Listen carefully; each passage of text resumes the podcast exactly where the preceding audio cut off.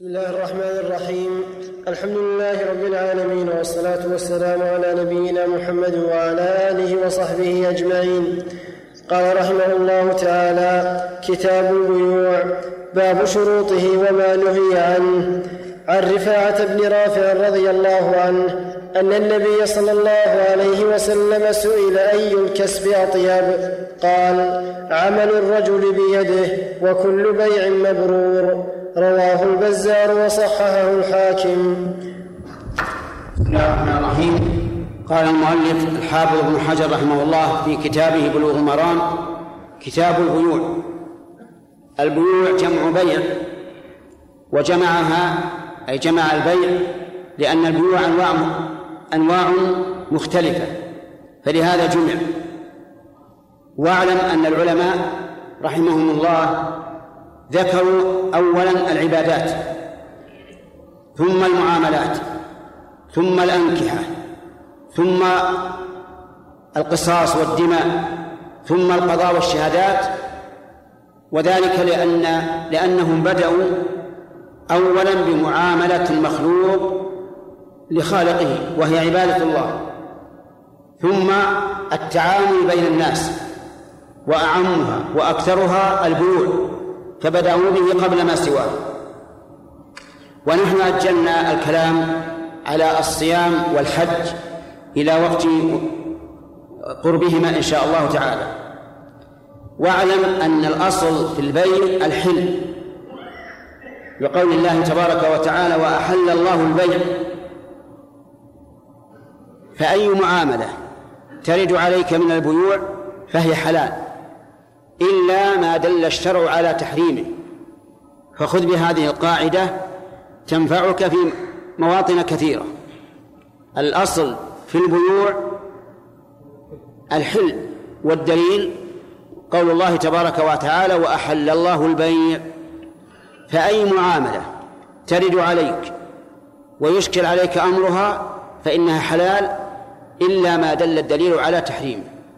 وإذا تناز وإذا تنازعت مع غيرك وقال لك هذه هذه الصفقة حرام وقلت أنت حلال فأيكم الذي يطالب بالدليل؟ الخصم الذي يقول إنها حرام يقال له أين الدليل؟ ثم ذكر المؤلف حديث رفاعة بن رافع أن النبي صلى الله عليه وسلم سئل أي الكسب أطيب؟ فقال عمل الرجل بيده وكل بيع مبرور. أما عمل الرجل بيده فهو كثير. يعمل في النجارة في الحدادة في البناء في طبع الكتب في أي شيء يعمل بيده لأن العمل باليد يباشر الإنسان فيه الكسب بيده. ولكن مع ذلك لا بد أن يكون نصوحا. فإن لم يكن نصوحا فإن عمله خبيث. يجب أن يكون نصوحا وأن يعمل للناس مثل ما يعمل لنفسه بدون تقصير. بعض الناس إذا كان مستأجرا بأجرة شهرية مثلا أو يومية تجده يفرط في العمل لأنه قد تحصل على الأجرة بكل حال ولكن هذا لا ينفعه عند الله. لأنه لأنه سوف يقضي حق هذا الرجل الذي استأجره يوم القيامة سوف يقضى حق الرجل من من أعماله الصالحة. فالواجب أن ينصح الإنسان في عمله حتى يكون كسبه طيبا حلالا. كل بيع مبرور المراد به كل بيع وافق الشرع. بأن كان الثمن معلوما ولم يكن فيه غش ولم يكن فيه ربا فكل أي مبرور أي موافق للشرع لأن البيع والشراء من حكمة الله عز وجل أن أباحه للعباد. قد يكون الرجل عنده سلعة قد طابت نفسه منها وهو محتاج إلى الدراهم وآخر عنده دراهم وهو يريد هذه السلعة.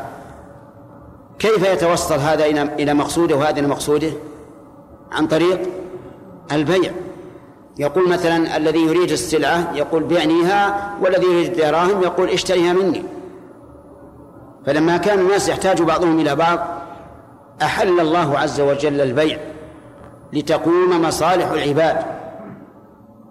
ثم أعلم أنه يجب على البائع وعلى المشتري أيضا أن أن يصدقا في البيع وأن يبينا فإنهما إذا صدقا وبينا بورك لهما في بيعهما وإن كذبا وكتما محق الله بركة بيعهما. وله شروط أي البيع وله موانع كغيره من العقود. شروط يجب أن تتوافر فيه. موانع يجب أن أن يخلو منها. فإن فقد شرط من شروطه صار غير صحيح وإن وجد مانع من موانعه صار غير صحيح. فمثلا لو باع الإنسان ملك غيره بغير ولاية شرعية فالبيع غير صحيح. ولو أنه باع مع شخص واشترى وهو ممن تجب عليه صلاة الجمعة ووقع العقد بينهما بعد أذان الجمعة فالعقد غير صحيح. وإن كان تم الشروط وذلك لوجود المانع. والله الموفق بسم الله الرحمن الرحيم. الحمد لله رب العالمين والصلاة والسلام على نبينا محمد وعلى آله وصحبه أجمعين. نقل المؤلف رحمه الله تعالى في سياق الأحاديث في باب شروط البيع وما نهي عنه. عن جابر بن عبد الله رضي الله عنهما أنه سمع رسول الله صلى الله عليه وسلم يقول عام الفتح وهو بمكة إن الله حرم بيع الخمر والميتة والخنزير والأصنام. فقيل يا رسول الله أرأيت شحوم الميتة؟ فإنها تطلى بها السفن وتدهن بها الجلود ويستصبح بها الناس. فقال لا هو حرام. ثم قال رسول الله صلى الله عليه وسلم عند ذلك قاتل الله اليهود. إن الله تعالى لما حرم عليهم شحومها جملوه ثم باعوه فأكلوا ثمنه. متفق عليه. ذكر ابن حجر رحمه الله في كتابه بلوغ المرام في كتاب البيع وشروطه وما نهي عنه. عن جابر بن عبد الله رضي الله عنهما أن النبي صلى الله عليه وسلم قال عام الفتح وهو بمكة. عام الفتح يعني فتح مكة وكان في السنة الثامنة من الهجرة في رمضان. فإن النبي صلى الله عليه وعلى آله وسلم خرج من مكة مهاجرا بإذن الله إلى المدينة النبوية وبقي هناك وصار بينه وبين قريش حروبات معلومة. ثم جرى بينه وبين قريش الصلح في الحديبية على أن يضعوا الحرب بينهم عشر سنوات. وكان ذلك في السنة السادسة من الهجرة في ذي القعدة.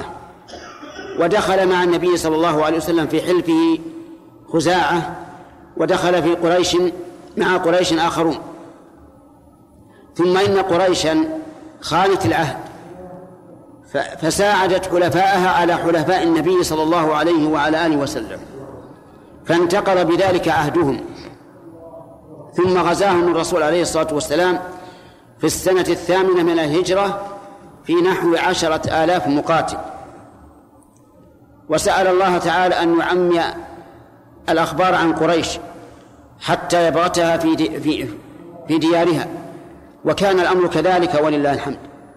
فدخلها النبي صلى الله عليه وسلم مكة دخل مكة ظافرا منصورا مؤيدا. يقول لقريش وهم تحته تحت باب الكعبة ماذا ماذا تظنون أن أن أفعل بكم؟ يا معشر قريش ماذا تظنون أن أفعل بكم؟ قالوا خيرا أخ كريم وابن أخ كريم. فقال اذهبوا فأنتم الطلقاء. فعفى عنهم عليه الصلاة والسلام. وفي هذا اليوم والذي بعده خطب النبي صلى الله عليه وعلى آله وسلم خطبا عظيمه منها ما ذكره جابر. قال إن الله حرم بيع الخمر والميتة والخنزير والأصنام. أربعة أشياء. الخمر كل مسكر. كل مسكر فهو خمر. والإسكار هو تغطية العقل على وجه اللذة والطرب. وهو حرام يعني الخمر بالكتاب والسنة وإجماع المسلمين. ولهذا قال العلماء أي إنسان من المسلمين ينكر تحريم الخمر فإنه كافر مرتد يباح قتله وإذا قتل فإنه يرمس في حفرة في فلاة من الأرض لا يغسل ولا يصلى عليه ولا يكفن ولا يدعى له بالرحمة ويوم القيامة يكون في نار جهنم والعياذ بالله. لأن تحريم الخمر من مما علم بالضرورة من دين الإسلام. ثم إن الخمر وصفه النبي عليه الصلاة والسلام بأنه أم الخبائث. ومفتاح كل شر وكان الأمر كما قال النبي عليه الصلاة والسلام ما من إنسان شربه إلا وجد السوء والعياذ بالله يفد عليه من كل وجه.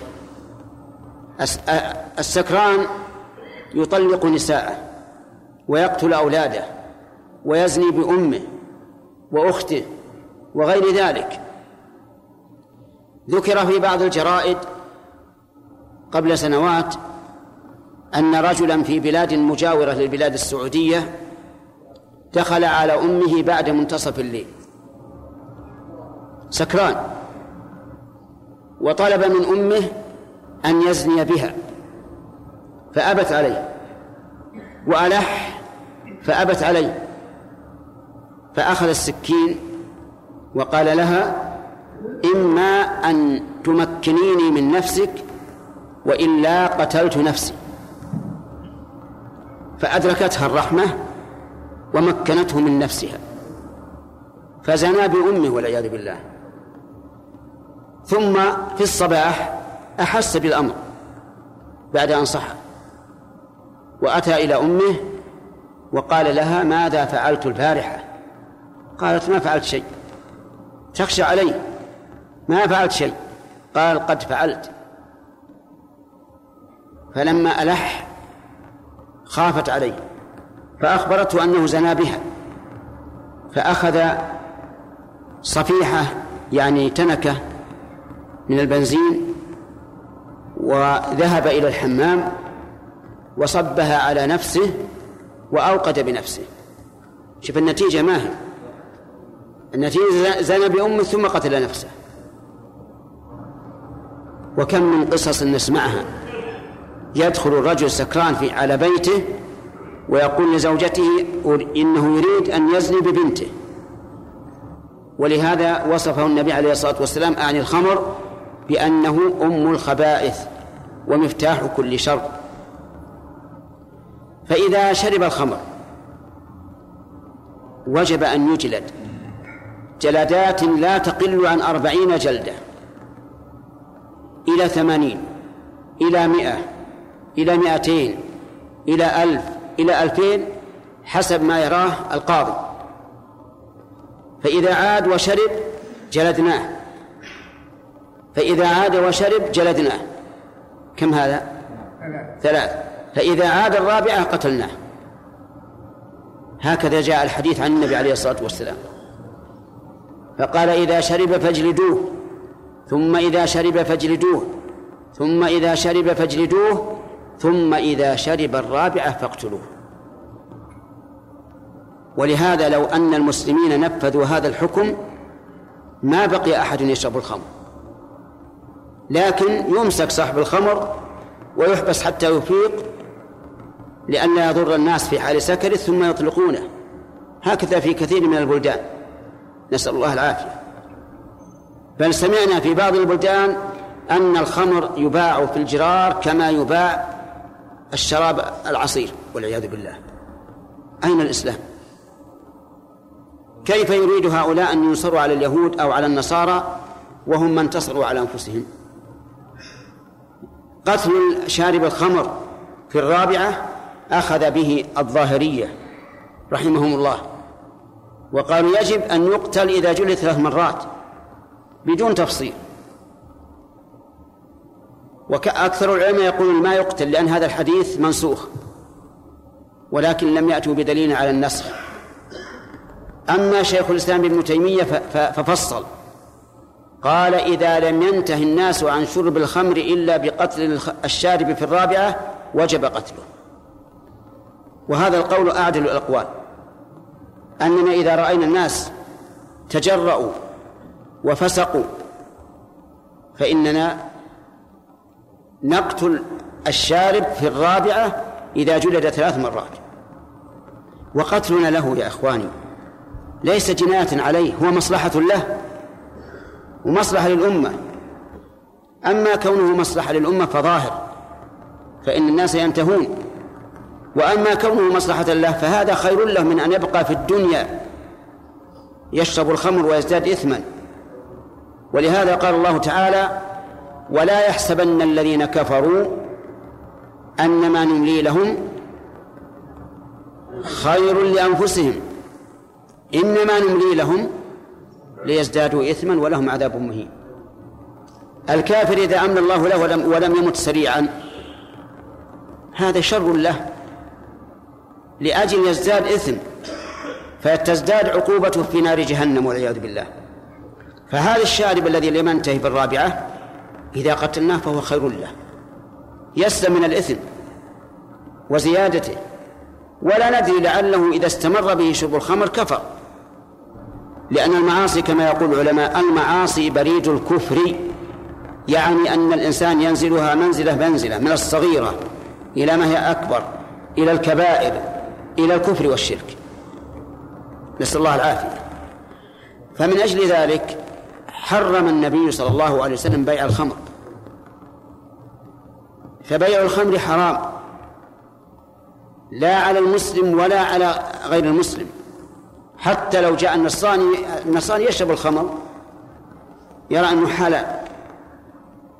كما أن النصراني يرى أن الكفر بمحمد رسول الله حرام آه واجب.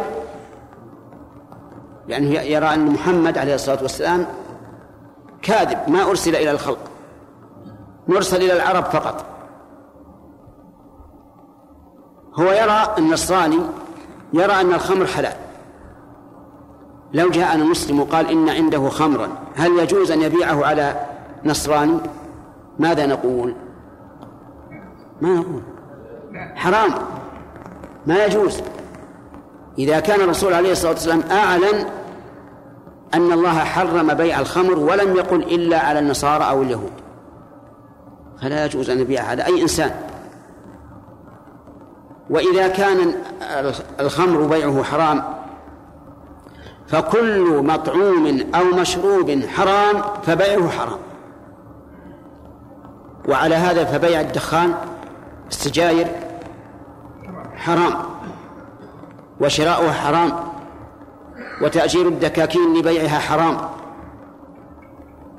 لأن الله إذا حرم شيئا حرم ثمنه وما وما يؤخذ عليه من أجرة أو غيرها.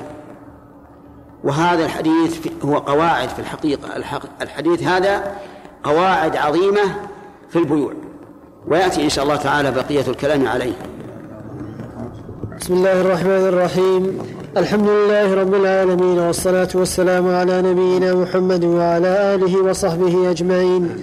نقل المؤلف رحمه الله تعالى في سياق الأحاديث في باب شروط البيع وما نهي عنه. عن جابر بن عبد الله رضي الله عنهما أنه سمع رسول الله صلى الله عليه وسلم يقول عام الفتح وهو بمكة إن الله حرم بيع الخمر والميتة والخنزير والأصنام. فقيل يا رسول الله أرأيت شحوم الميتة؟ فإنها تطلى بها السفن وتدهن بها الجلود ويستصبح بها الناس. فقال لا هو حرام. ثم قال رسول الله صلى الله عليه وسلم عند ذلك قاتل الله اليهود. إن الله تعالى لما حرم عليهم شحومها جملوه ثم باعوه فأكلوا ثمنه. متفق عليه. بسم الله الرحمن الرحيم. سبق الكلام على أول حديث جابر رضي الله عنه أنه سمع النبي صلى الله عليه وسلم يقول يقول عام الفتح وهو في مكة إن الله حرم بيع الخمر والميتة والخنزير والأصنام تقدم الكلام على الخمر وأن الخمر كل مسكر وأنه حرام وبيعه حرام وشراؤه حرام وقلنا إنه يقاس عليه كل ما كان محرما كالدخان وغيره. أما قول والميتة فالمراد بذلك الميتة المحرمة المحرمة الأكل كميتة الإبل أو البقر أو الغنم أو ما أشبه ذلك. فلا يجوز بيعها لأن بيعها إضاعة مال إذ أنها حرام. حتى لو فرض أن أحدا اشتراها من أجل جلدها ليدبغه وينتفع به فإنه حرام. لأن لأنه لأنه لم ينفصل منها. أما لو سلخت وباع الإنسان جلدها فإن كان بعد دبغه فلا بأس لأنه إذا دبغ طهر يعني لو كان عند الإنسان شاة ماتت وسلخها وأخذ جلدها ودبغه فهو طاهر. وإذا كان طاهرا جاز بيعه. وكذلك لو لم لو لم يدبغه فإنه يجوز بيعه. وذلك لأنه كالثوب المتنجس والثوب المتنجس يجوز بيعه لأنه يمكن تطهيره. وكذلك جلد الميتة التي تحل بالذكاة إذا دبغ فإنه يطهر فيباع وإذا كان قبل دبغه فإنه يباع أيضا لأنه يمكن تطهيره. أما الميتة الحلال فلا بأس ببيعه كميتة السمك والجراد فإن النبي صلى الله عليه وعلى آله وسلم قال وحل لنا ميتتان ودمان أما الميتتان فالجراد والحوت وأما الدمان فالكبد والطحال. فيجوز بيع الميتة التي تؤكل كالسمك والجراد وغيرهما مما يباح أكله بعد الموت. والثالث الخنزير فإن بيعه حرام. والخنزير حيوان خبيث نجس قذر معروف بأكل القاذورات ومعروف بعدم الغيرة. فإذا تغذى به الإنسان فإنه يكتسب من طباعه لأن الإنسان إذا تغذى بشيء اكتسب من طباعه. ولهذا نهى النبي صلى الله عليه وسلم عن كل ذي ناب من السباع وعن كل ذي مخلب من الطير لأن الذي له ناب من السباع معروف بالعدوان يفترس ويأكل فريسته. وكذلك الطيور ذات المخالب تفترس وتأكل فريستها. فلهذا نهي عن كل ذي مخلب من الطير وعن كل ذي ناب من السباع. حتى إن العلماء رحمهم الله قالوا إذا كان عند الإنسان طفل فلا ينبغي أن يرضعه امرأة حمقى سيئة الخلق. لأنه يكتسب من طباعها. فالخنزير خبيث نجس عادم الغيرة. ولذلك كان الذين يعتادون أكله كالنصارى واليهود ليس عندهم غيرة. ربما يأتي الرجل هو وامرأته شبه عارية وتغازل الرجال ولا يبالي بذلك لأنها لأن غيرته ميتة. فكذلك الذين يتعدون بالخنازير تموت غيرتهم والعياذ بالله. حتى لو فرض أن أحدا مضطر كان مضطرا للخنزير وإذا اضطر الإنسان إلى الخنزير وكان لو لم يأكل لمات جاز أن يأكل منه ما, ما يسد رمقه. فلا يجوز فلا يجوز بيعه. والأصنام الأصنام كل ما يعبد من دون الله. كالصليب مثلا فإنه لا يجوز بيعه ولا شراءه وكذلك الأصنام الأخرى كصورة بوذا وغيرها فإن بيعها حرام لأنها تفسد الأديان. فتبين بذلك حكمة النبي صلى الله عليه وسلم بل حكمة الرب عز وجل بتحريم بيع هذه الأشياء. الخمر يفسد العقول.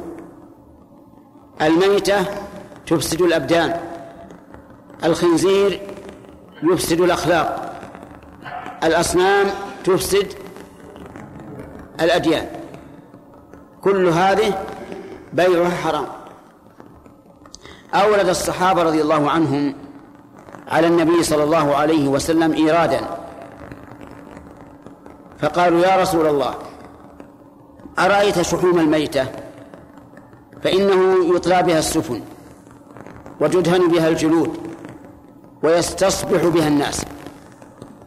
ثلاث فوائد. تطلى بها السفن التي تجري في البحر. تطلى بشحوم الميتة حتى لا تتشبع بالماء لأن السفينة إذا تشبعت بالماء ثقلت وغرقت والدهن يمنع دخول الماء إليها. تدهن بها الجلود لتلين فإن الجلد إذا دهن صار لينا وإذا لم يدهن صار شديدا. ويستصبح بها الناس يجعلونها مصابيح بمنزلة الغاز عندنا. يعني يجعل الدهن في إناء صغير ويجعل له فتيلة وتولع يستصبح بها الناس. يعني فهل هذه المنافع توجب أن يجوز بيعها؟ فقال النبي صلى الله عليه وسلم لا هو حرام لا يجوز. وقوله هو حرام اختلف الشراح في ضمير في الضمير إلى أي شيء يرجع. فقال بعضهم يرجع إلى أكلها. ونحو ذلك. وقال بعض فقال بعضهم إنه يرجع إلى هذه المنافع التي ذكرها الصحابة وهي أنها تدهن بها الجلود وتطلى بها السفن ويستصبح بها الناس أو يعود إلى البيع. فقال بعض العلماء إنه يعود إلى البيع لأن السياق في الكلام على البيع. وعلى هذا فيكون بيعها حراما لكن الانتفاع بها في الجلود والسفن والاستصباح جائز. وقال بعض العلماء إنه يعود إلى هذه الانتفاعات فلا ينتفع بها لا في السفن ولا في الجلود ولا في الاستصباح. والصحيح القول الأول أن قوله صلى الله عليه وعلى آله وسلم هو حرام يعني البيع. حتى لو اشتراها ليطلي بها السفينة فهو حرام. أو ليدهن أو ليدهن بها الجلد فهي حرام. أو ليستصبح بها فهو حرام. لأن جواز بيعها لهذه الأغراض يستلزم أن تكون متداولة بين الناس وهي نجسة خبيثة. فلذلك منع النبي صلى الله عليه وسلم من بيعها حتى مع وجود هذه المنافع. أما هذه المنافع فلا بأس. يعني لا بأس أن يطلي الإنسان السفينة بدهن النجس أو يدهن بها الجلد ليلين أو يستصبح بها. إلا أن العلماء رحمهم الله قالوا في الاستصباح لا يستصبح بها في المسجد لأن الدخان يتطاير ويعلق بجيران المسجد وهو دخان نجاسة. فلا يليق أن يعلق آله وصحبه أجمعين. نقل المؤلف رحمه الله تعالى في سياق الأحاديث في باب شروط البيع وما نهي عنه. عن جابر بن عبد الله رضي الله عنهما أنه سمع رسول الله صلى الله عليه وسلم يقول عام الفتح وهو بمكة. إن الله حرم بيع الخمر والميتة والخنزير والأصنام. فقيل يا رسول الله أرأيت شحوم الميتة؟ فإنها تطلى بها السفن وتدهن بها الجلود ويستصبح بها الناس. فقال لا هو حرام. ثم قال رسول الله صلى الله عليه وسلم عند ذلك قاتل الله اليهود. إن الله تعالى لما حرم عليهم شحومها جملوه ثم باعوه فأكلوا ثمنه. متفق عليه. بسم الله الرحمن الرحيم. نكمل الحديث على حديث جابر رضي الله عنه الذي رواه عن النبي صلى الله عليه وسلم أنه قال عام الفتح بمكة إن الله حرم بيع الخمر والميتة والخنزير والأصنام. فقالوا يا رسول الله أرأيت شحوم الميتة؟ فإنها فإنه تطلى بها السفن وتدهن بها الجلود ويستصبح بها الناس. يعني أيجوز بيعها؟ هذا معنى الحديث تماما. فقال لا لا يجوز بيعها. وإن كان الانتفاع بها في هذه الوجوه جائزا لكن بيعها حرام. ثم استطرد النبي صلى الله عليه وسلم استطرادا له مناسبة. لما ذكرت شحوم الميتة قال قاتل الله اليهود. قاتلهم بمعنى أهلكهم لأنه لا يصمد لقتال الله أحد. فإن من قاتله الله فهو هالك بلا شك. فيكون معنى قاتلهم أي أهلكهم بعذابه. واليهود هم الذين يدعون أنهم أتباع موسى عليه الصلاة والسلام وهم من بني إسرائيل. لكنهم ليسوا متبعين لموسى ولا لعيسى ولا لمحمد بل هم كافرون بالجميع. لأن من كفر برسول واحد فهو كافر بالجميع حتى بالرسل الذين لم يدركهم. ولهذا قال الله تعالى كذبت قوم نوح المرسلين مع أنه لم يسبق نوح لم يسبق نوحا أحد من الرسل ومع ذلك جعل تكذيب قوم نوح تكذيبا لجميع الرسل. كذبت قوم نوح المرسلين جميعا مع أنهم ما كذبوا إلا رسولا واحدا. لكن من كذب رسولا فقد كذب جميع الرسل. وعلى هذا فنقول لليهود أنتم الآن مكذبون لموسى. ونقول للنصارى أنتم مكذبون لعيسى. لأنهم كذبوا محمدا خاتم النبيين. الذي أخذ الله على جميع الأنبياء أن يؤمنوا به.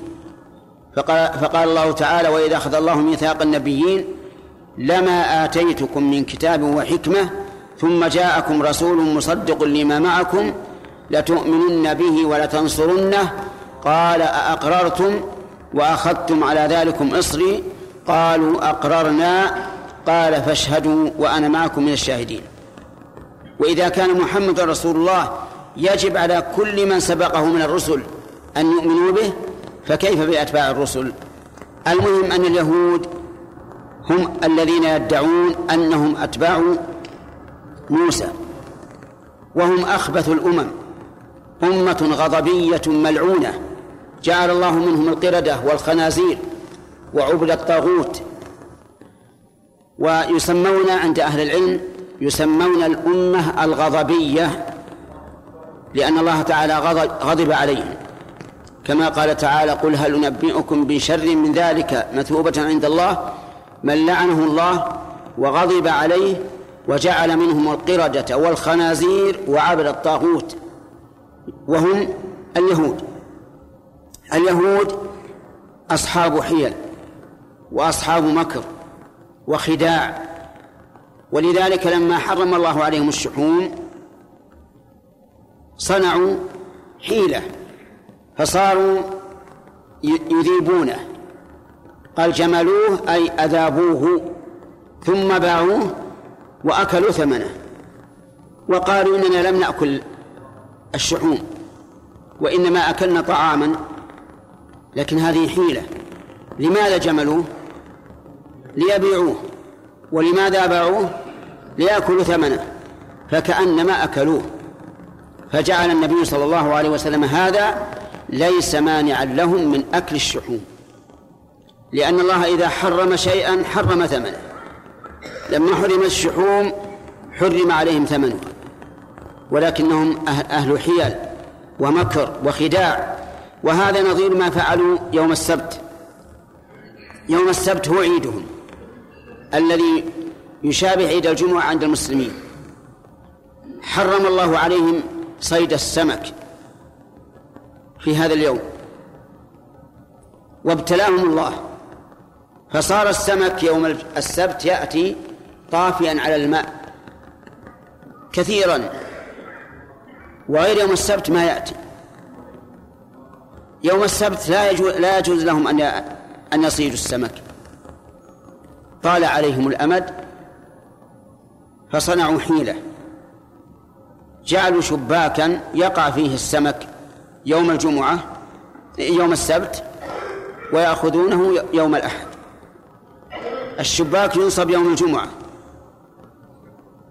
والحيتان يأتي يوم السبت ويقع في الشبك ويأخذونه يوم الأحد. فيقولون نحن لم نصد السمك يوم السبت. فماذا صنع الله بهم انقسم أهل القرية هذه إلى ثلاثة أقسام. قسم تركوه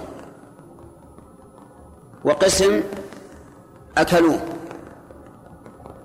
والذين تركوه نصحوا الذين كانوا يأكلونه. والآخرون قالوا لهم لم تنصحونهم؟ هؤلاء قد أهلكهم الله. فقالوا معذرة إلى ربكم ولعلهم يتقون. فقلب فقلبهم الله قردة. كما قال تعالى ولقد علمتم الذين اعتدوا منكم في السبت فقلنا لهم كونوا قردة خاسئين. قلبوا قردة ثم ماتوا لأن الأمة إذا إذا مسخت ما تبقى ولا يكون لها نسل. والقرود الموجودة الآن ليست من ذريتهم. المهم اليهود أصحاب حيل. هل الأمة الإسلامية فيها من كان شبيها لليهود في الحيل؟ الجواب نعم. لأن الله أخ... لأن الرسول أخبر فقال لتركبن سنن من كان قبلكم. طرق من كان قبلنا لا, لا بد أن تسلك هذه الأمة. قال ذلك محذرا من صنيعهم. عندنا الآن عدة عدة حيل. منها أن بعض المزارعين إذا كان زرعه أقل من النصاب الذي يقبله البنك الصوامع اشترى من السوق وكمل به أو أخذ من جاره وكمل به. حيلة ولا ولا حق؟ حيلة. من أجل أن يقبل زرعه. وهذا حرام. والفاعل شبيه باليهود والعياذ بالله. ولن يبارك له فيما فيما اكتسب. لأنه تحيل.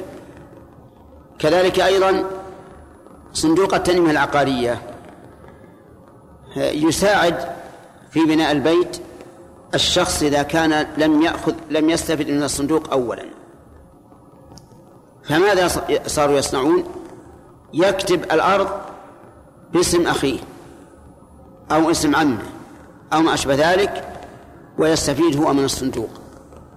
حيلة ولا ولا صريح؟ حيلة. هذا أيضا حرام وهو من صنع اليهود. يوجد بعض الناس الآن يحتاج إلى سيارة. ما عنده شيء. فيذهب إلى التاجر ويقول أنا أحتاج السيارة الفلانية. فيقول اذهب إلى المعرض واختر الذي تريد ويت لي فيفعل. فيذهب إلى التاجر ويقول اخترت السيارة الفلانية بالمعرض الفلاني. فيذهب التاجر ويشتريها من المعرض. ثم يبيع على هذا بثمن مؤجل أكثر من ثمنها الحاضر. هذه حيلة ولا صريح حيلة لا شك.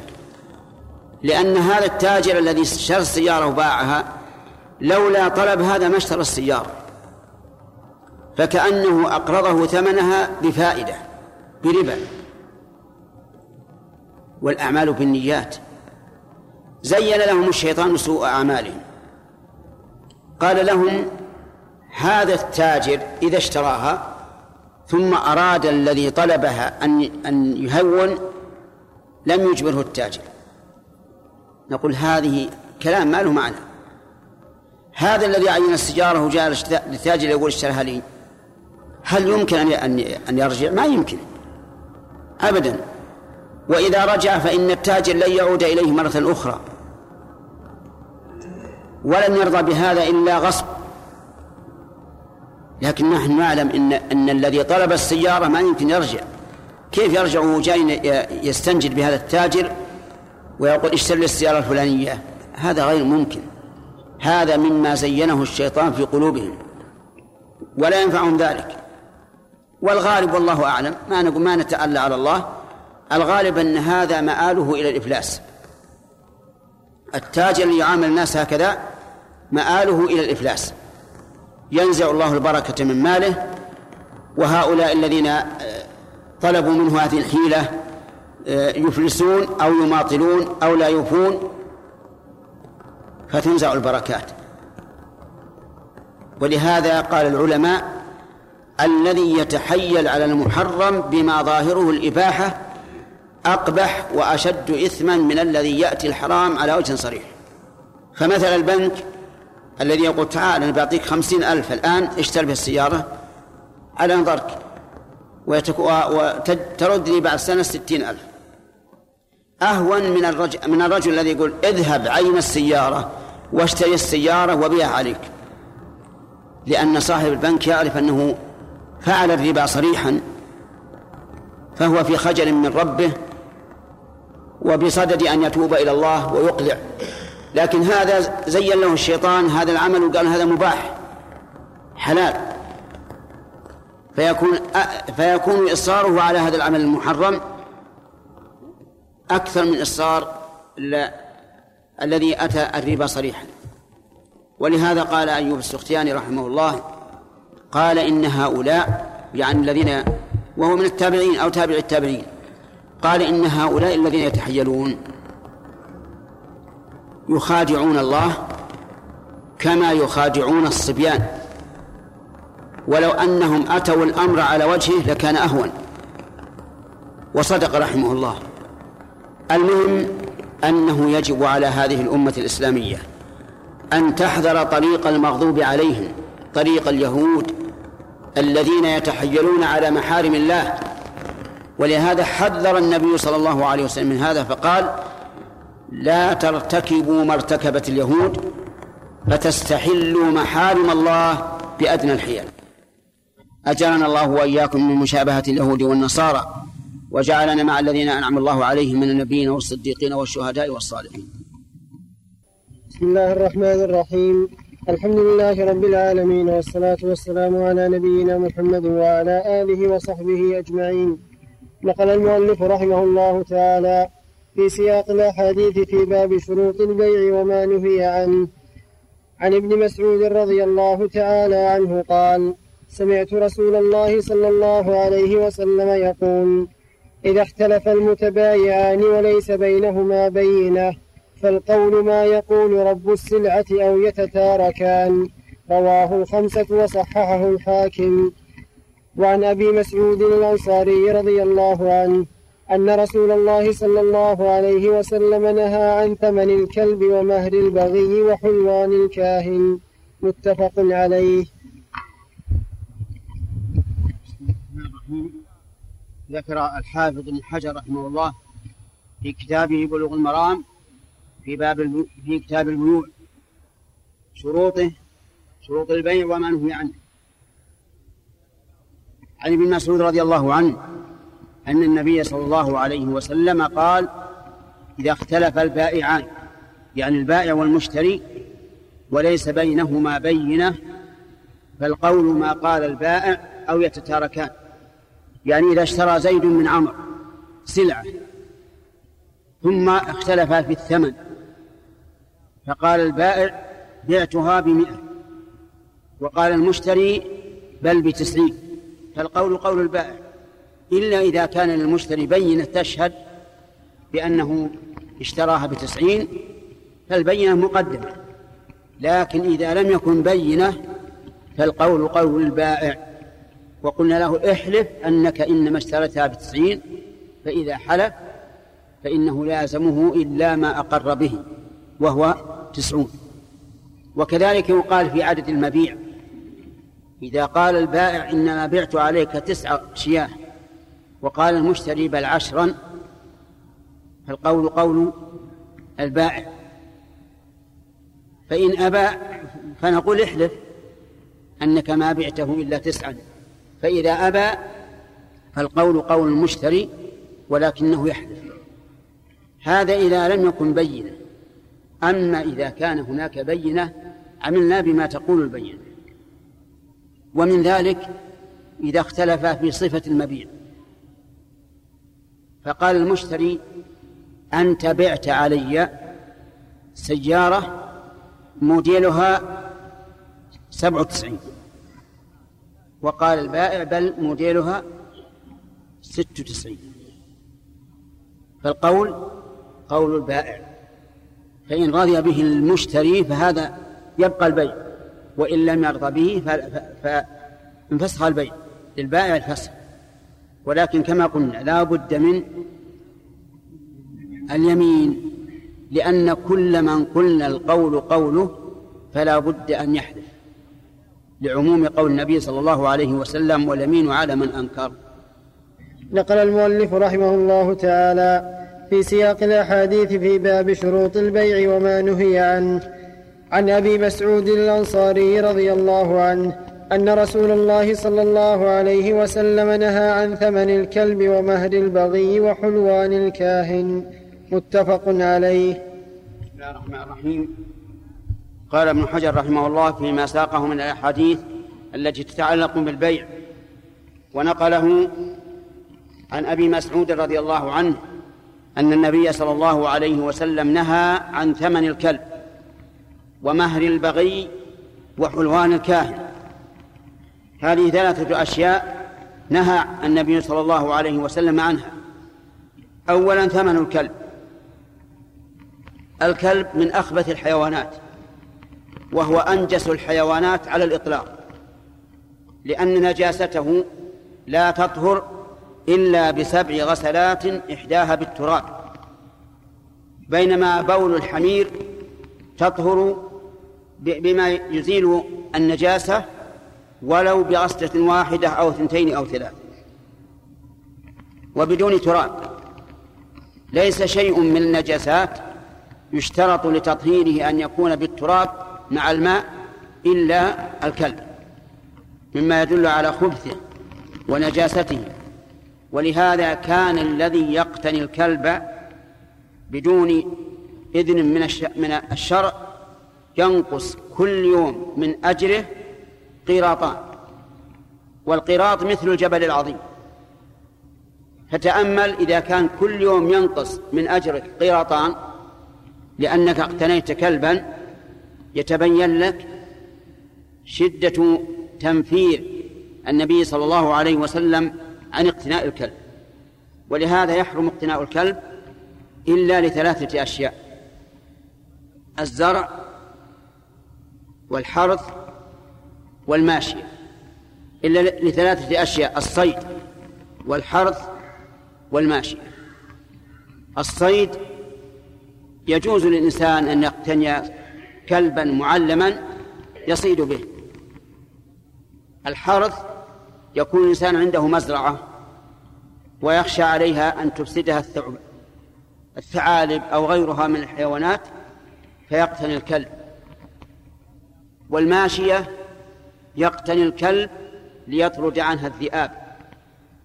هذه ثلاثة أشياء يحتاجها الإنسان.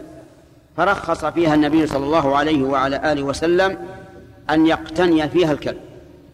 ومثل ذلك لو كان هناك كلاب تحرس الناس تحرس البيوت إذا كان الإنسان في مكان خالي في البر واحتاج إلى كلب يحرس بيته فلا بأس. لأنه إذا جاز اقتناء الكلب لحرس الماشية فما فحرس بني آدم أعظم. هذا الكلب الذي أباح النبي صلى الله عليه وسلم أن يقتنيه الإنسان.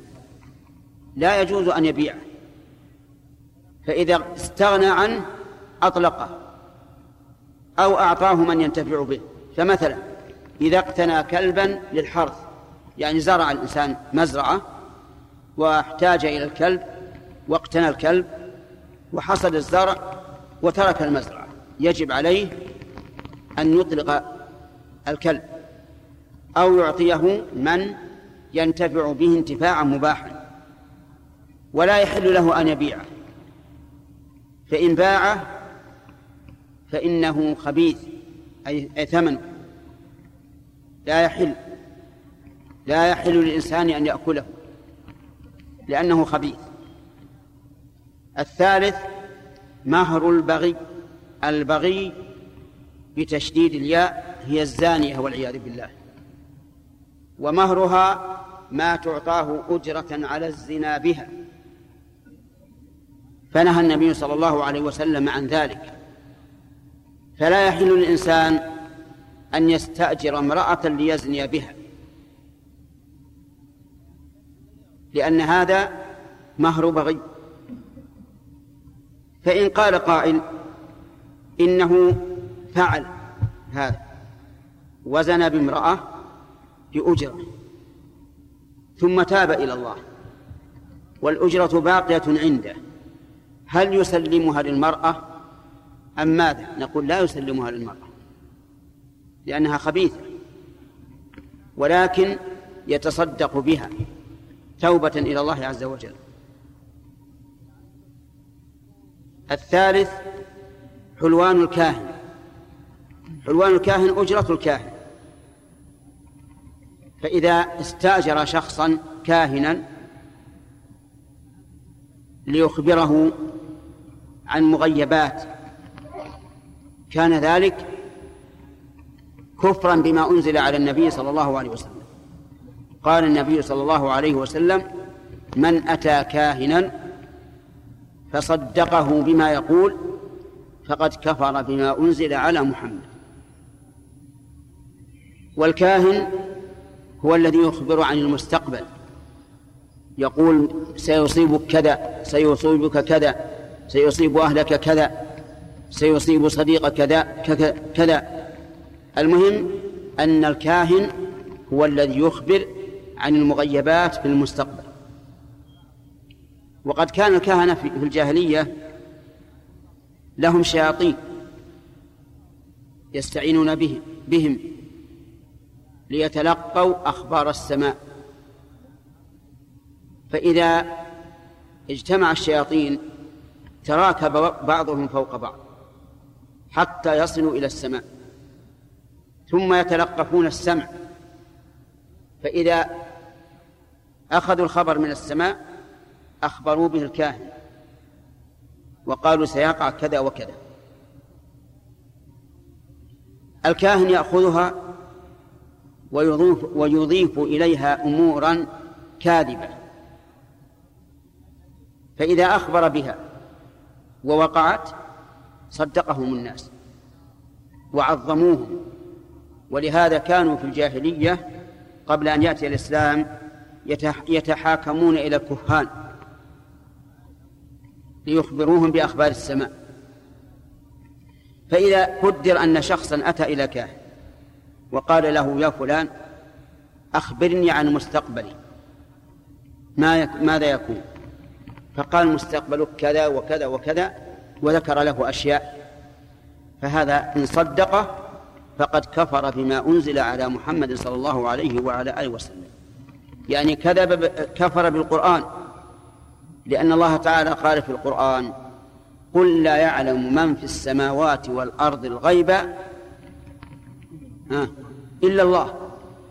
وهذا الكاهن إذا صدقته فقد اعتقدت أنه يعلم الغيب فكفرت بالقرآن. فلا يحل إتيان الكهان لا سؤالهم ولا تصديقهم إلا من سألهم ليكذبهم.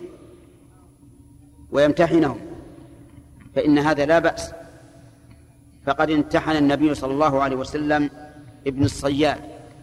ابن الصياد هذا كاهن صار في المدينة ولعب بعقول الناس. وآتاه النبي عليه الصلاة والسلام وسأله عن أشياء يمتحنه فيها. فعجز. حتى أن الرسول أضمر له الدخان. فسأله ما الذي يعني أضمرت لك؟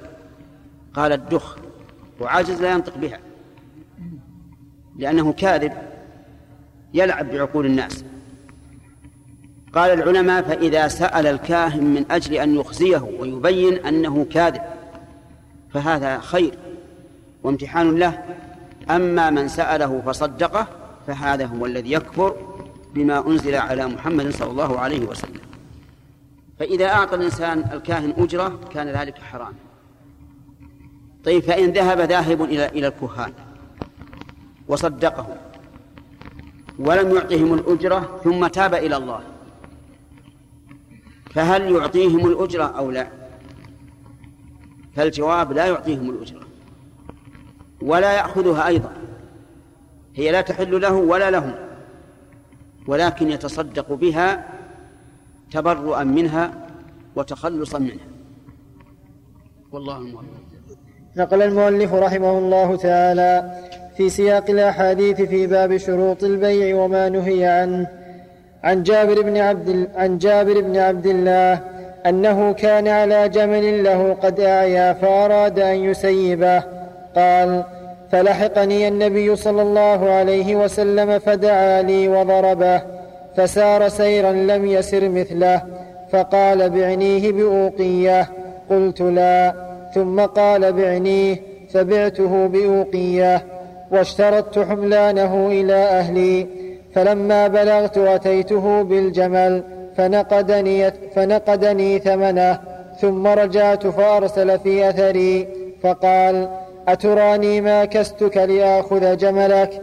خذ جملك ودراهمك فهو لك. متفق عليه وهذا السياق لمسلم. وعنه قال بسم الله الرحمن الرحيم.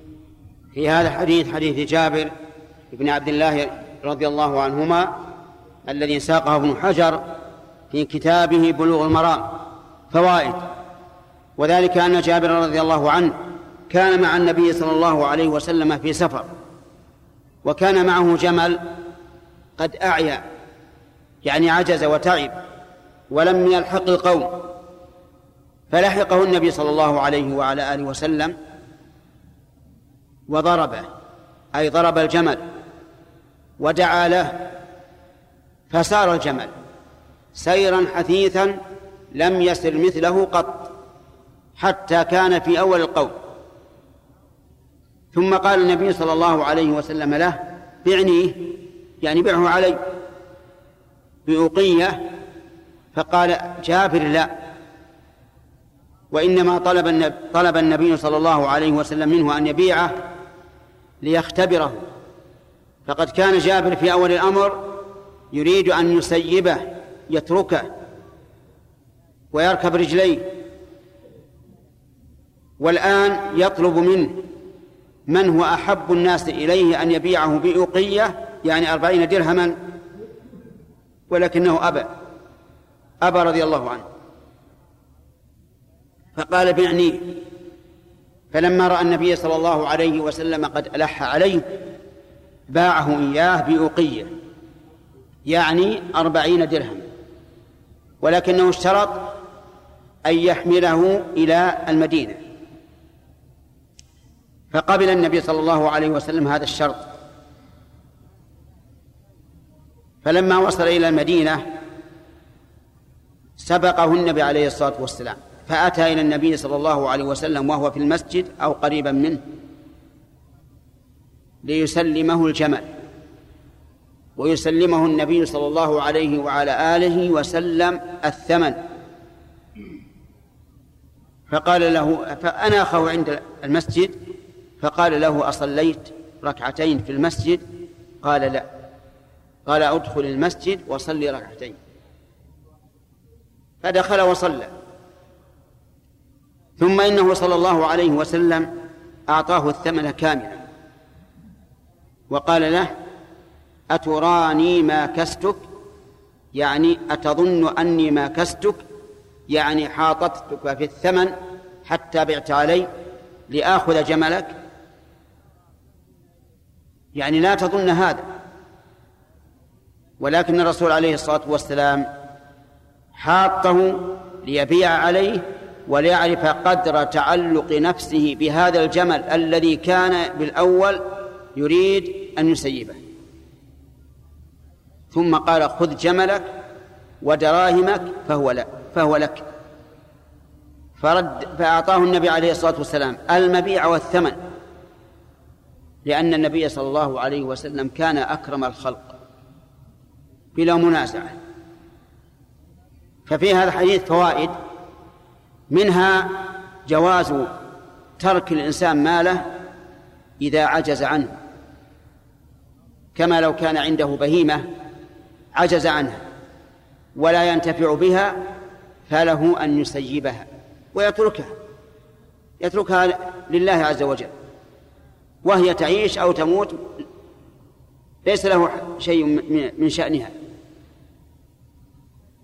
فإن قال إنسان كيف يسيبها؟ أما يخشى عليها؟ قلنا يسيبها لأن النبي صلى الله عليه وسلم أخبر أن امرأة كانت تعذب في هرة حبستها حتى ماتت. قال النبي صلى الله عليه وسلم فلا هي أطعمتها حين حبستها ولا هي أرسلتها تأكل من خشاش الأرض. والإنسان ليس مجبورا أن ينفق من ماله في شيء لا ينتفع به بل هو إضاعة مال. ولهذا نقول إذا كان عند الإنسان حيوان لا يمكن أن ينتفع به فإن كان هذا الحيوان يحمل نفسه فلا بأس أن يسيبه طلعه بالبر ويروحه وإن كان لا يحمل نفسه كحيوان مريض فله أن يقتله. له أن يقتله. لأنه لو بقي عنده لأرهقه نفقة بدون طائل. وهذا من إضاعة المال. أما إذا كان الحيوان ليس له. كإنسان وجد حيوانا مريضا في البر على الطريق مثلا. وهذا الحيوان متألم فليس له من شأنه شيء. يتركه. لا يقول أريد أن أقتله لأريحه لأنه ليس مسؤولا عنه بل يتركه لله عز وجل وهو سبحانه وتعالى رب كل شيء ومليك ففرق بين الحيوان الذي يكون ملكا لك والذي يكون غير ملك. الذي يكون ملكا لك إذا كنت لا تستفيد منه فلك فيه طريقان إما أن تذبحه وتأكله إن كان مما يؤكل وإما أن تسيبه. وإذا كان مما لا يؤكل فليس إلا طريق واحد أن تسيبه. أما إذا كان لا يحمل نفسه مريض فهذا ينظر. إذا كان إذا كان ينفق عليه ويرهقه مالا فله أن يقتله. لكن إن كان مرضه لا يؤثر على اللحم. كما لو انكسر البعير مثلا. كسرا لا نعلم كسرا نعلم أنه لا ينجب. فهنا يذبحه ينحره نحرا شرعيا ويأكله أو يتصدق به. وأما إذا كان الحيوان ليس له فليس مسؤولا عنه. يتركه مات أو حي تعب أو استراح ليس مسؤولا عنه. ويأتي إن شاء الله بقية الكلام على هذا الحديث لأن فيه فوائد كثيرة. نقل المؤلف رحمه الله تعالى في باب شروط البيع وما نهي عنه عن جابر بن عبد الله رضي الله عنهما أنه كان على جبل على جمل له قد أعيا فأراد أن يسيبه. قال فلحقني النبي صلى الله عليه وسلم فدعا لي وضربه. فسار سيرا لم يسر مثله فقال بعنيه بأوقية. قلت لا. ثم قال بعنيه فبعته بأوقية واشترطت حملانه إلى أهلي.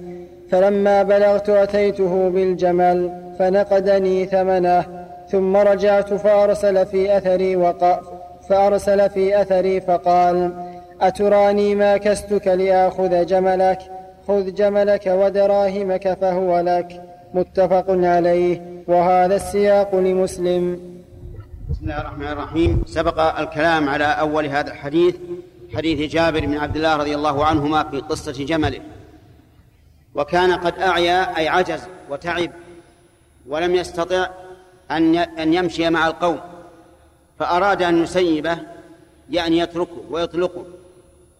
فلحقه النبي صلى الله عليه وسلم فضربه ودعا ودعا للجمل. فسار الجمل سيرا لم يسر مثله حتى كان جابر يرده أن يسبق الناس ببركة دعوة النبي صلى الله عليه وعلى آله وسلم. فهذا الحديث فيه فوائد منها جواز المبايعة مع كبير القوم وأشرافهم وأن ذلك لا يعد إهانة للكبراء والعظماء. فإن جابر رضي الله عنه بايع النبي صلى الله عليه وعلى آله وسلم والنبي صلى الله عليه وسلم أشرف البشر. ومنها جواز المماكسة في البيع يعني ما يسمونه الناس بالمكاسرة. فمثلا يقول البائع أبيعه بمئة ويقول المشتري نزل بتسعين بثمانين وهكذا.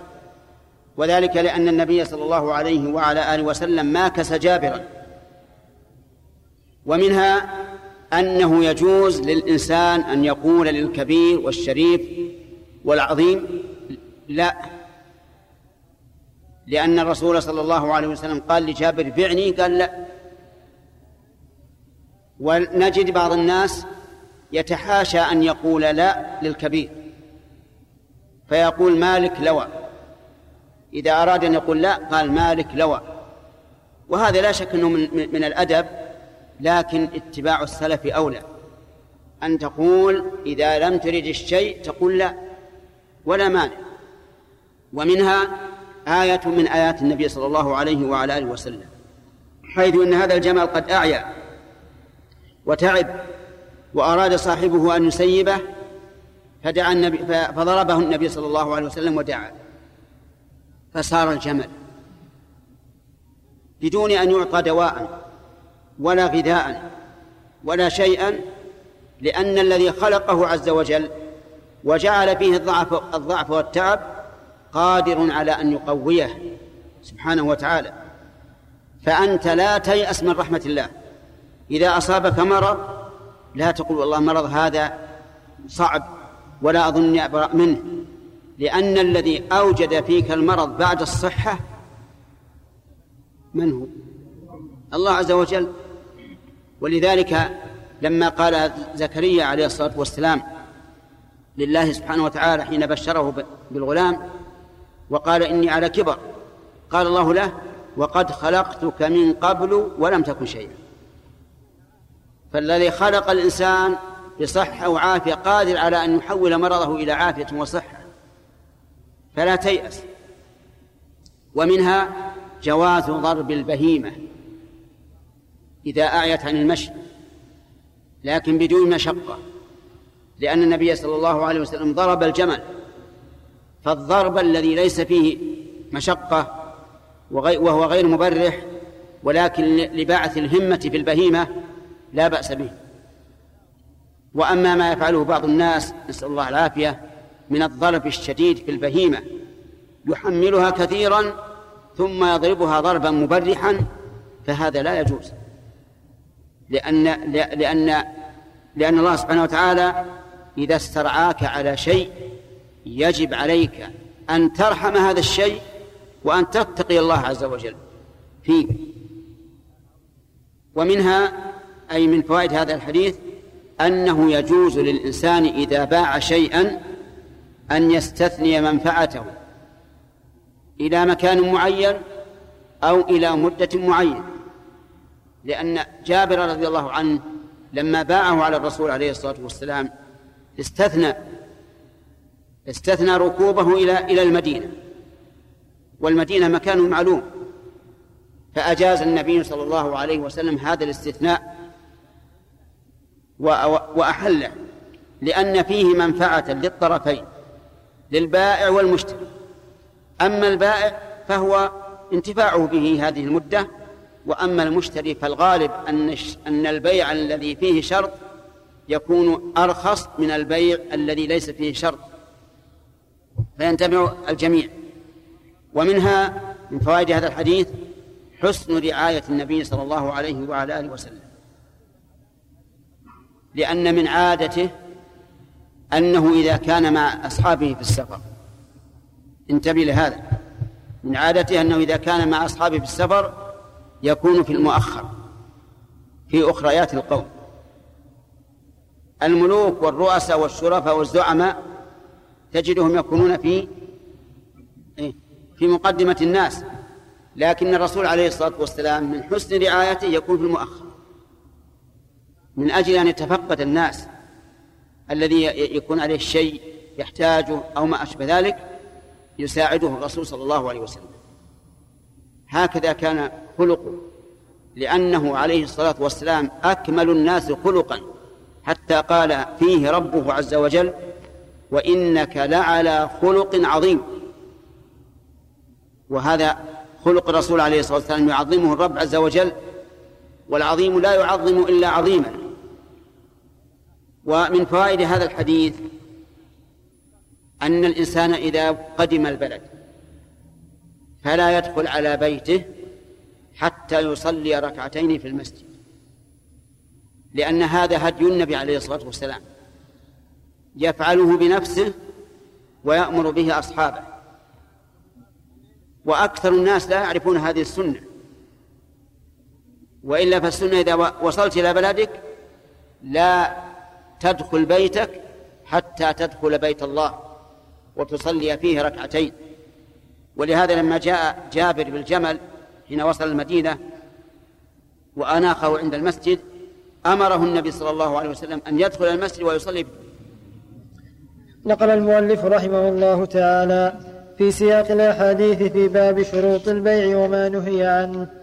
عن جابر بن عبد الله رضي الله عنهما قال اعتق رجل منا عبدا له عن دبر ولم يكن له مال غيره فدعا به النبي صلى الله عليه وسلم فباعه متفق عليه.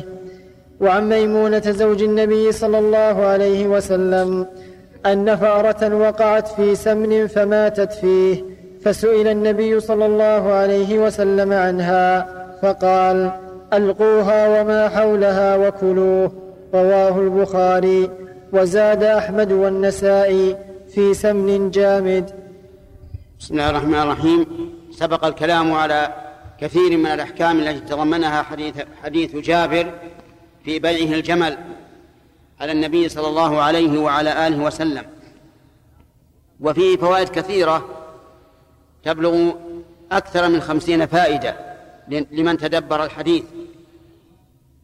ومن أهم ما يتعلق في هذا الباب أن جابر رضي الله عنه باع الجمل على الرسول صلى الله عليه وسلم واستثنى حملانه إلى المدينة. يعني استثنى أنه يركبه يعني جابرا إلى المدينة فأعطاه النبي صلى الله عليه وعلى آله وسلم هذا الشرط. أخذ من هذا العلماء رحمهم الله أنه يجوز للبائع أن يشترط على المشتري انتفاعا في المبيع مدة معينة أو إلى مكان معين. ولهذا ولهذا أمثلة منها إذا قال بعتك بيتي هذا على أن أسكنه لمدة سنة فهذا جائز ولا بأس به. ومن ذلك لو قال بعتك هذه السيارة على أن أحج عليها. ثم أسلمها لك بعد الحج فلا بأس بذلك. واختلف العلماء فيما إذا قال بعتك هذا البيت على أن أسكنه حتى أشتري بيتا آخر. فمن العلماء من قال إنه لا يجوز لأنه مجهول لا يدرى متى يشتري البيت. ولكن الصحيح أنه جائز إذا حد له حدا أكبر مثل أن يقول على أن أسكنه حتى أجد بيتا أو تتم سنة. فإذا قال هذا فلا بأس. والفائدة أنه إن وجد بيتا قبل السنة خرج وإن لم يجد بيتا وتمت السنة خرج. وهذا معلوم وليس فيه جهالة. فيه جهالة في قصر المدة. وما دام آخر المدة معلوما فإنه لا بأس به. وفي حديث جابر رضي الله عنه أن الرسول صلى الله عليه وسلم قال له أتراني ما كستك لآخذ جملك. يعني أتظن أني ما كست كسرتك يعني لآخذ جملك خذ جملك ودراهمك فهو لك. ففيه دليل على حسن الوفاء. فإن الرسول عليه الصلاة والسلام أحسن الناس وفاء وأكرمهم سخاء صلوات الله وسلامه عليه. فينبغي للإنسان أن يكون حسن القضاء حسن الاقتضاء حسن المعاملة. فإن حسن المعاملة من النصيحة لله ولكتابه ولرسوله ولأئمة المسلمين وعامتهم وأما ما اشتهر عند العوام من قولهم الدين المعاملة فهذا خطأ بل الدين النصيحة كما قال النبي صلى الله عليه وسلم. وأنت إذا قلت الدين النصيحة شمل كل شيء. المعاملة والخلق وغير ذلك. فالدين هو النصيحة. فإذا قال قائل ما الحكمة من أن الرسول عليه الصلاة والسلام يطلب شراء الجمل ويكرر على جابر ويقول بعنيه وهو لا يريده؟ قلنا الحكمة من ذلك ليتبين خلق الإنسان وأن الإنسان شحيح كان جابر يريد أن يسيب الجمل. ولما صار الجمل ولما عاد الجمل إلى حاله الأولى من النشاط والقوة صار غاليا عنده. ولهذا لم يبعه على الرسول عليه الصلاة والسلام بأول مرة. وهذا امتحان للإنسان. تعرف به حال العبد حال الإنسان وأنه قاصر.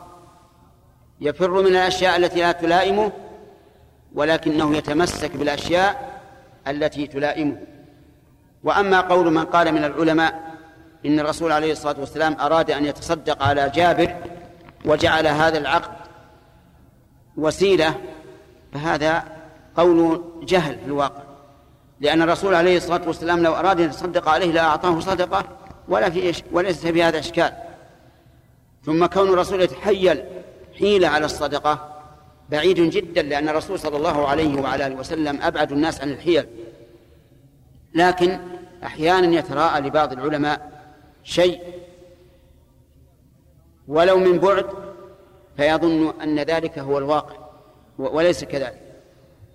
وفيه أيضا أن الرسول صلى الله عليه وسلم أمر الوزان الذي يزن الثمن أن يزن ويرجح لأنه في عهد الرسول عليه الصلاة والسلام كان الناس يتعاملون بالنقود يعني الدراهم يتعاملونها بالعدد ويتعاملونها بالوزن. ولهذا مر على عليكم ليس فيما دون خمس أواق صدقة. فكانوا أحيانا يتعاملون بالوزن. يقول اشتريت منك هذا الشيء بأوقية بأوقيتين وما أشبه ذلك. وأحيانا يتعاملون بالعدد كما في حديث أبي بكر في الزكاة وفي الرقة في مئتي درهم ربع العشر. فهذا عدد. وفي حديث بريرة أنها كاتبت أهلها على تسع أواق من الفضة. هذا بالوزن. فكان الناس بعهد النبي صلى الله عليه وسلم يتعاملون تارة بالوزن وتارة بالعدد ولهذا قال زن فأرجح فيستفاد منه أنه يجوز أن يوفي الإنسان الدين الذي عليه أكثر مما يجب. فمثلا لو كان الإنسان عليه مئة ريال لشخص عند الوفاء أعطاه مئة وعشرة هذا طيب وحسن. وهو من حسن وهو بسم الله الرحمن الرحيم. الحمد لله رب العالمين والصلاة والسلام على نبينا محمد وعلى آله وصحبه أجمعين. نقل المؤلف رحمه الله تعالى في سياق الأحاديث في باب شروط البيع وما نهي عنه. عن جابر بن عبد الله رضي الله عنهما قال أعتق رجل منا عبدا له عن دبر ولم يكن له مال غيره. فدعا به النبي صلى الله عليه وسلم فباعه متفق عليه. وعن ميمونة زوج النبي صلى الله عليه وسلم أن فأرة وقعت في سمن فماتت فيه فسئل النبي صلى الله عليه وسلم عنها فقال ألقوها وما حولها وكلوه رواه البخاري. وزاد أحمد والنسائي في سمن جامد. بسم الله الرحمن الرحيم. ذكر الحافظ ابن حجر في كتابه بلوغ المرام في باب البيع شروطه وما نهي عنه حديث ميمونة رضي الله عنها أن فارة وقعت في سمن فقال النبي صلى الله عليه وعلى آله وسلم ألقوها وما خلفها وكلوه. الفأرة معروفة وهي فويسقة لأنها تقرض الجلود وتأكل الخبز وتفسد على الناس معيشتهم فكان من من السنة أن الإنسان يقتلها. حتى في في مكة حتى في في المسجد الحرام حتى في أي مكان لأنها من الفواسق فقتلها سنة. وهكذا كل مؤذن فقتله سنة. أما بالنسبة للطهارة فهي طاهرة ما دامت حية لأنها من الطوافين علينا. وقد قال النبي صلى الله عليه وعلى آله وسلم في الهرة يعني البسة إنها ليست بنجس إنها ليست بنجس إنها من الطوافين عليكم. وعلى هذا فلو سقطت الفأرة في ماء أو لبن وخرجت حية فهو طهور حلال. لأنها لأنها طاهرة في الحياة. وأما ما يخرج منها من بول أو بعر فإنه نجس. لأن جميع الذي لا يؤكل بوله وروثه نجس. ومن المعلوم أن الفأرة تبول على الكتب أحيانا وتعجر تجعر عليها. وقد يشق التحرز من ذلك. ولهذا عفى بعض العلماء رحمهم الله عن يسير بعر الفأر وبوله وعلل ذلك بأنه يشق التحرز منه. لكن أكثر العلماء فيما أعلم لا يرون العفو عن شيء من ذلك ويقولون إن بعرها نجس يجب غسل ما أصابه وبولها نجس يجب غسل ما أصابه. وأما لو شربت من ماء وأنت تنظر إليها فسؤرها طاهر. يجوز أن تتطهر به وأن تشربه أيضا. إلا إذا كان هناك مرض تخشى منه فلا تشربه. أما إذا ماتت فإنها نجسة. تكون نجسة لأنه إذا ماتت أمكن التحرز منها. يأخذها الإنسان ويلقيها في أي مكان. فإذا ماتت فهي نجسة. فإذا سقطت في ماء وغيرته صار نجسا. وعلى هذا فلو كان عند الإنسان خزان ماء وسقطت فيه فأرة وماتت وأثر ذلك في ريح الماء أو لونه أو طعمه صار الماء نجسا. لا يجوز التطهر به ولا شربه إذا وقعت في دبس دبس وهو عسل التمر فهل ينجس؟ نقول نعم ينجس إذا تغير. إذا وقعت في سمن فهل ينجس؟ نعم ينجس إذا تغير. فإن لم يتغير فإنها فإن الأمر كما قال النبي عليه الصلاة والسلام حين سئل عن فارة وقعت في سمن فماتت. فقال ألقوها وما حولها وكلوا سمنكم. فتؤخذ هي والذي حولها لأن الغالب أن الذي حولها يتأثر بها وربما يكون فيه شيء من شعراتها. فيلقى فتلقى هي وما حولها والباقي يكون طاهر. طاهر يستمتع به وينتفع به. ساق المؤلف الحديث هذا في كتاب البيع مع أن الأليق أن يكون في باب إزالة النجاسة ليبين أنه إذا سقطت فأرة في سمن وألقيت هي وما حولها فإنه يجوز بيع السمن لأنه صار طاهرا. ولا يجب على البائع أن يخبر المشتري فيقول قد وقعت فيه فأرة فأخرجتها. ليس بلازم. ما دام نقاه من ما من النجس فإنه لا يلزمه أن أن يقول ذلك. كما لو باع ثوبا أصابته نجاسة ثم غسله فإنه لا يلزمه أن يقول للمشتري إن هذا الثوب قد أصابته نجاسة وغسلته. لأنه زال زال الأثر. وفي هذا الحديث دليل على حرص الصحابة رضي الله عنهم على التعلم وأنهم إذا أشكل عليهم الأمر راجعوا النبي صلى الله عليه وسلم. وهكذا ينبغي لنا إذا أشكل علينا الأمر أن نراجع أهل العلم نسألهم قبل أن يستفحل الأمر ويزداد. وقد قال الله عز وجل فاسألوا أهل الذكر إن كنتم لا تعلمون فأمر الله تعالى بسؤال أهل العلم إذا لم يكن عندنا علم